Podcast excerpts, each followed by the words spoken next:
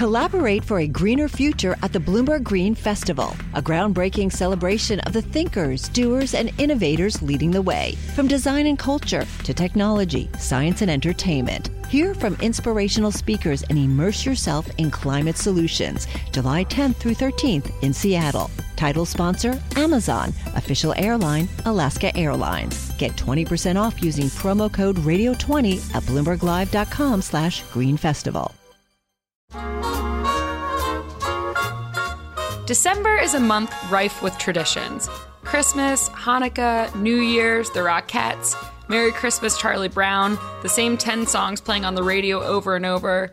But recently, a new bullet point has been added to this seemingly endless list the premiere of a new Star Wars movie.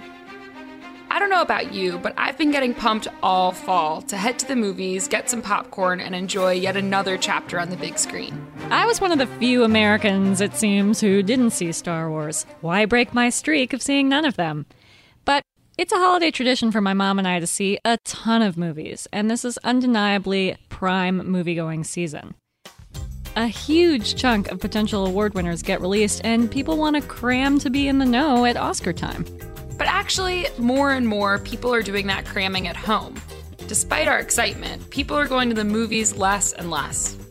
I get it. Unless you're desperate to see a movie the month it comes out, you can always wait and watch it from the comfort of your own living room for less money. Home theater systems are getting bigger, TVs are getting better and also bigger. There's almost no reason to leave. Plus, there's all that other content out there that you've been meaning to watch. There's so many shows on my list of things I need to get around to watching someday.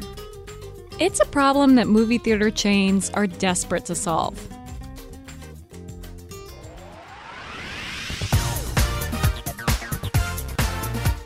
I'm Lindsey Rupp. And I'm Jenny Kaplan. Today on Material World, we're talking about what movie theaters are doing to try to win you back.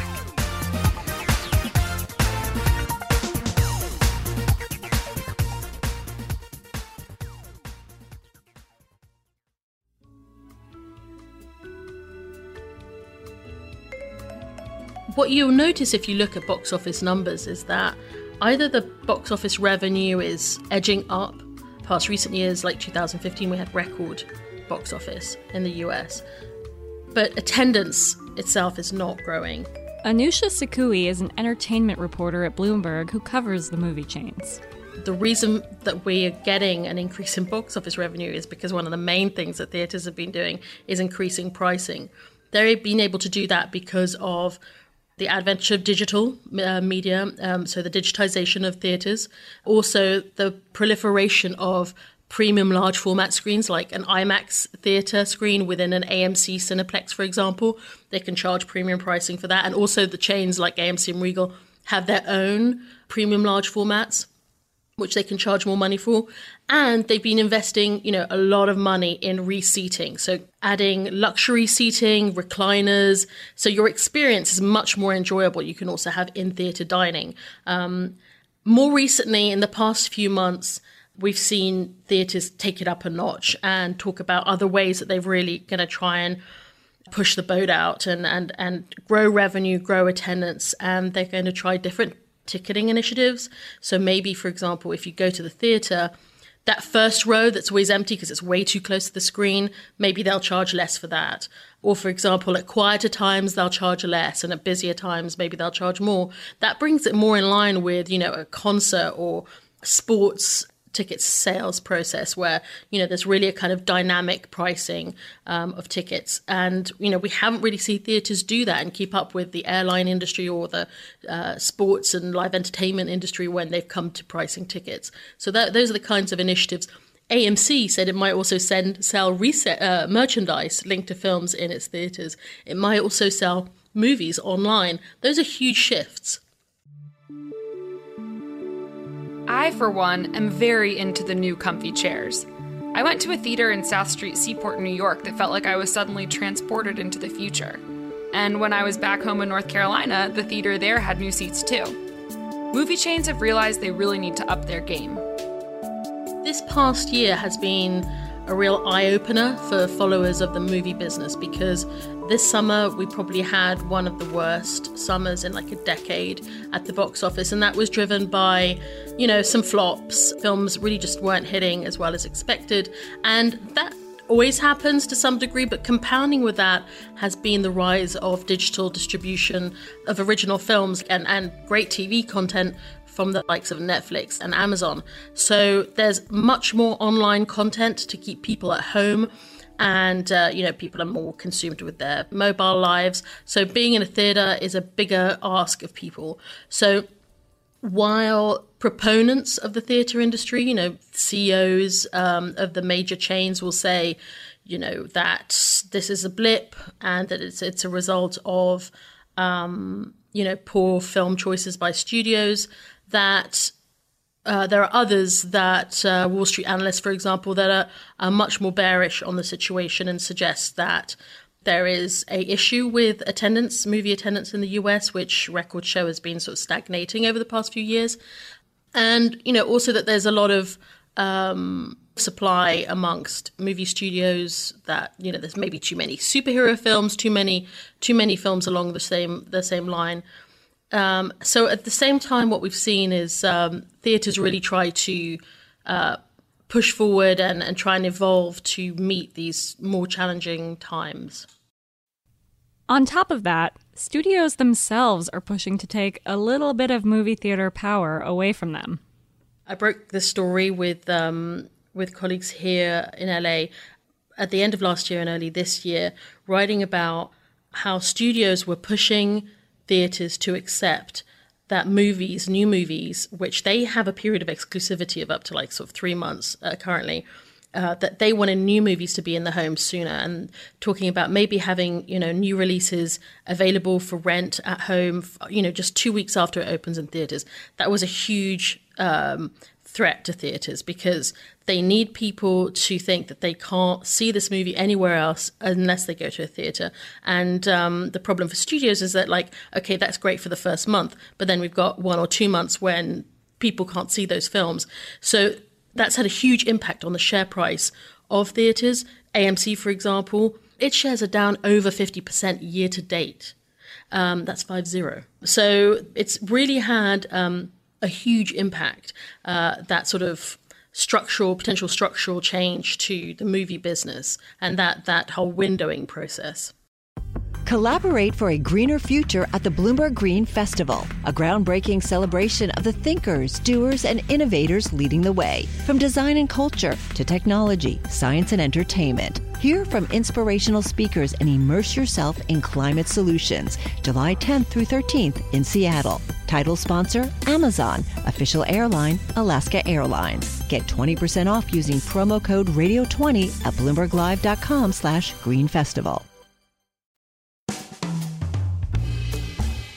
At least one innovative company is trying to change the whole business model of going to the movies.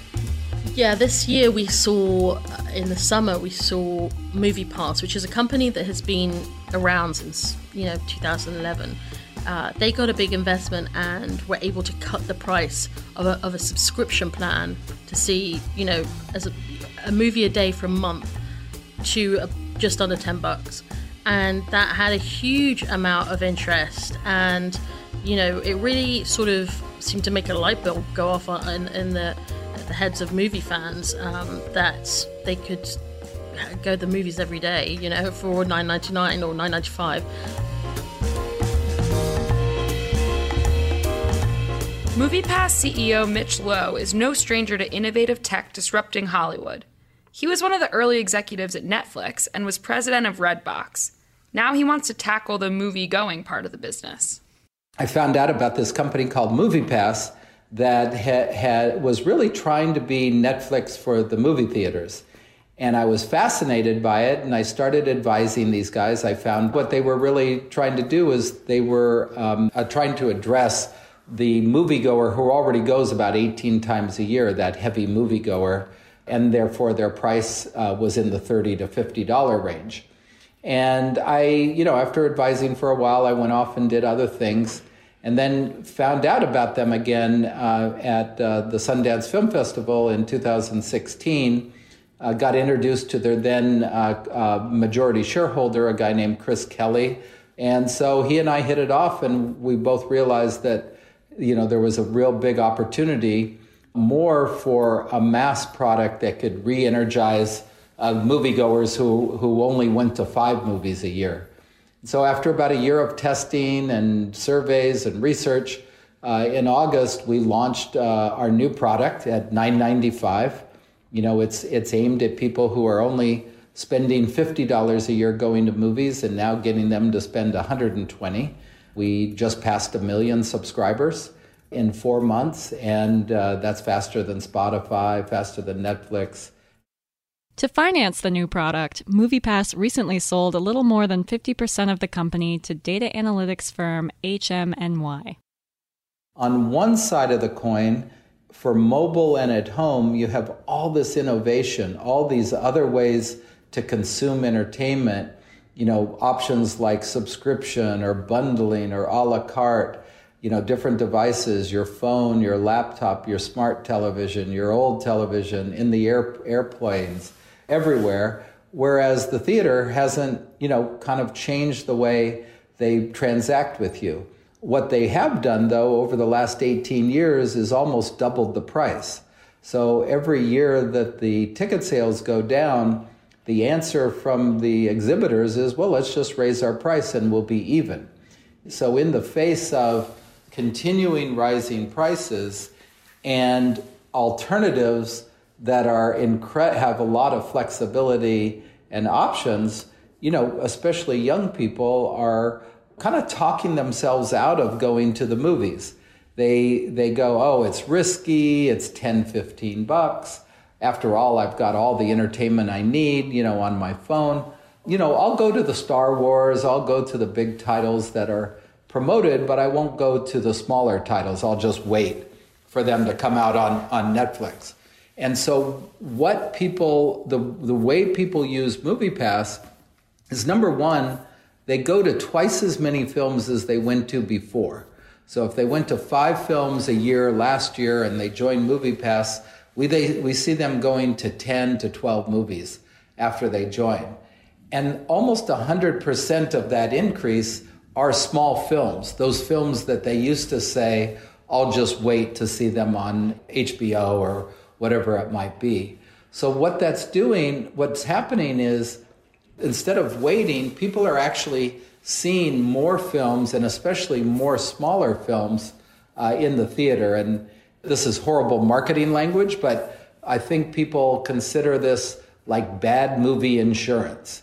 So I know I can explore and experiment seeing films I generally wouldn't see and take the risk. And I know if I don't like it, I'll just walk out and it won't cost me anything. So that's how we're re energizing. We're getting people to, we're kind of removing the barriers to decide to go to the movie in the movie theater. Still, from a business perspective, MoviePass has a long way to go. They're spending a lot of money. They are loss making. They had a qualification on their recent uh, earnings saying, you know, they they would be question their viability long term, you know, unless they get more cash but they have had some kind of impact, they claim, on attendance.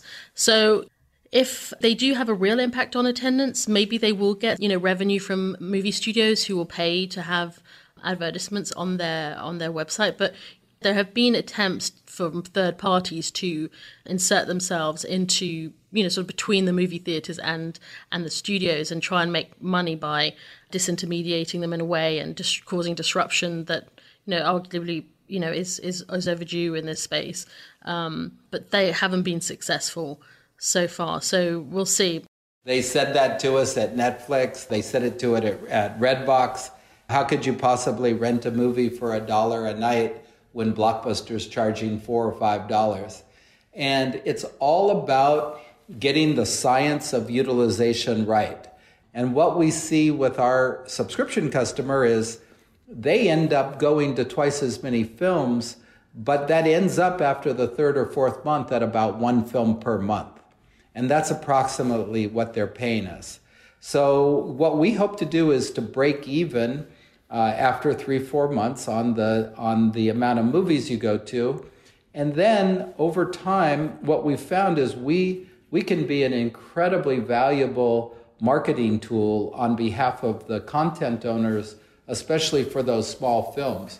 Whether it's market, generating revenue from marketing movies, or it's advertising, or it's selling our subscribers something else, when we break even on the customer on the cost of goods versus the revenue and then make our money in other ways, we kind of create a win for the whole ecosystem. People go more often, they buy more high margin popcorn, so the exhibitors make more money, the studios make more money because we drive customers to those smaller films they can't afford to market. Clearly, MoviePass is doing something right because they've got themselves a copycat. Cinemark, the third largest theater chain in the US, recently announced its own subscription plan. Cinemark has 525 theaters around the world, with about 345 in the US. The company's been doing the works to try to upgrade customer experiences. Here's CEO Mark Zoradi on what the chain is up to. Um, by the end of this year, we'll have over 40% of our screens having the electric luxury recliners and, and more than half of our theaters with expanded food and many of our theaters with wine and beer and, and some full alcohol. And, and of course, we're doing big marketing efforts. So we, we launched uh, the first national subscription program called Cinemark Movie Club that's been, uh, that's been put in the marketplace by one of the major exhibitors. So we're very excited about it. You know, the, the, the, challenge is that the consumer has got a lot, a lot of additional options at home. And the television hardware and systems are much stronger at home. So for us, uh, the challenge is to motivate people to, you know, leave their home and go out and spend, uh, you know, somewhere between eight and twelve dollars, depending on where you live, to go to the movies. And so that's why we put all these luxury loungers in and why we've improved our food and and we've spent so much money to improve the guest experience uh, at the movies. And um, you know, our research says that uh, people are really, really noticing the difference, and and that's why, you know, we're gonna the industry is going to be over eleven billion dollars again this year. Zoradi says Cinemark launched Movie Club with one major objective to drive attendance, and it uses things like perks to do it. You know, people need an, uh, a reason to, to come out. We wanted to reduce all the friction points of going to the movies. So the first thing we did when we were designing a movie club is we talked to a lot of our movie going guests and asked them what would they want most in a subscription based program. And we went out and designed a program around that so that they could come to the theater for a reasonable a reasonable price. They could reserve their seats or their tickets in advance with no online fees. That if they didn't use their movie credit for one month because we're charging $8.99 for that, if they didn't use it in January, it would roll over to February. And it would roll over again to March, and they could bring friends and family with them to use those as well. And when you come, you could bring a guest with you and you could have a companion seat. And then on top of it all, we said if you're a movie club member, we're going to give you a 20% discount on your concessions. So when you, you add all those up, it's a very compelling offer for the consumer, and we've gotten rid of all those friction points.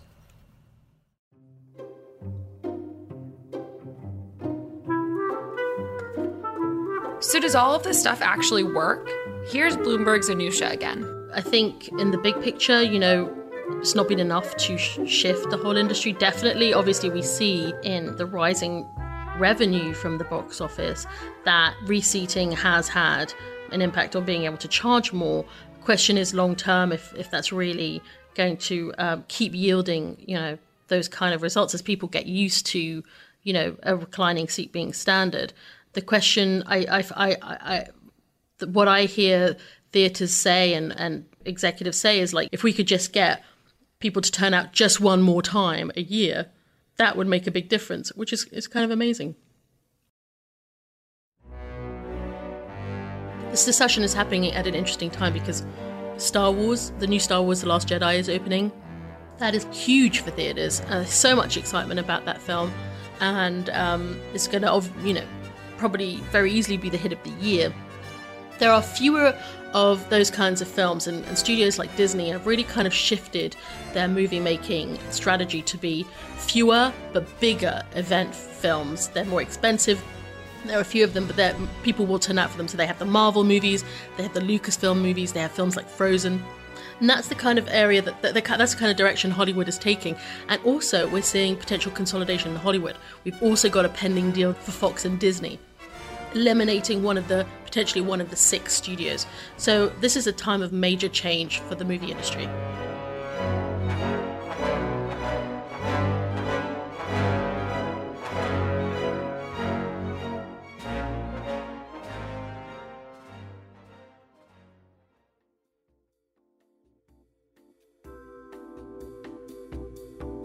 The movie business is undergoing some serious change. Like lots of other industries, it's been rocked by new technologies.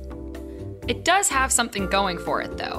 Going to the movies is an experience. Unlike retailers who are trying their best to make clothing more of an experience and less of an object, movies are by nature a form of entertainment. Mark Zoradi says that's what draws people to theaters to begin with.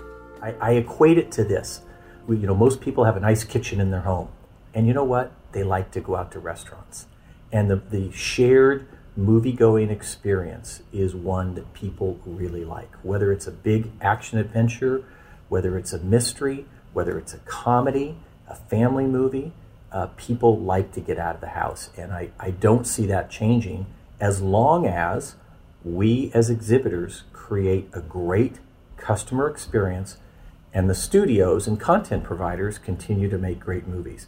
And from what I see, looking forward into 18 and 19 and 2020, there is a great lineup of movies coming, and we're every single month improving our theaters and the guest experience. So I, I'm pretty bullish and positive that, that the business is going to is going to continue on for the next 5, 10, 15, 25, 30 years because people want that shared movie going experience. Even still, the shared movie going experience is going to keep evolving it'll likely look pretty different down the line. Theaters have already started showing live events like boxing matches, operas, and old movies. You could probably find a Star Wars themed event at a location near you.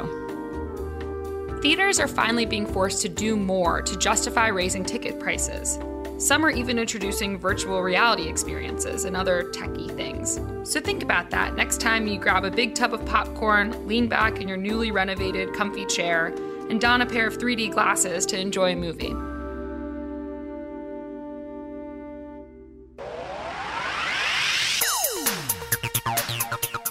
That's it for this episode of Material World. Thanks for listening. For more episodes, check us out on Apple Podcasts, Bloomberg.com, or wherever you listen to shows like this. For more of our regular coverage, follow us on Twitter. I'm at LC Rupp, and Jenny is at Jenny M. Kaplan. For more on the movie biz, Anousha is at Anousha Sakoui. Material World is produced by Magnus Henriksen and Liz Smith. Francesca Levy is the head of Bloomberg Podcasts. For our loyal listeners, we have some news to share. This is going to be the last episode of Material World as you know it. We're taking some time to bring you something even better, so stay tuned.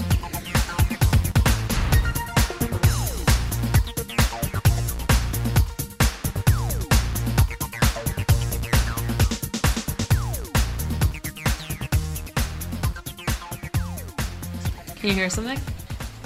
Can you hear me now? Oh, hold on. Hello? Can you hear now? I, I can hear. Anousha? Can well, you I, don't, I can hear you. Can you hear them? Oh, no, I can't hear anything. Okay, can you hear me? Say something over on the other side. Hello. Oh, hi. Collaborate for a greener future at the Bloomberg Green Festival, a groundbreaking celebration of the thinkers, doers, and innovators leading the way. From design and culture to technology, science, and entertainment. Hear from inspirational speakers and immerse yourself in climate solutions. July 10th through 13th in Seattle. Title sponsor Amazon. Official airline Alaska Airlines. Get 20% off using promo code radio20 at bloomberglive.com slash green festival.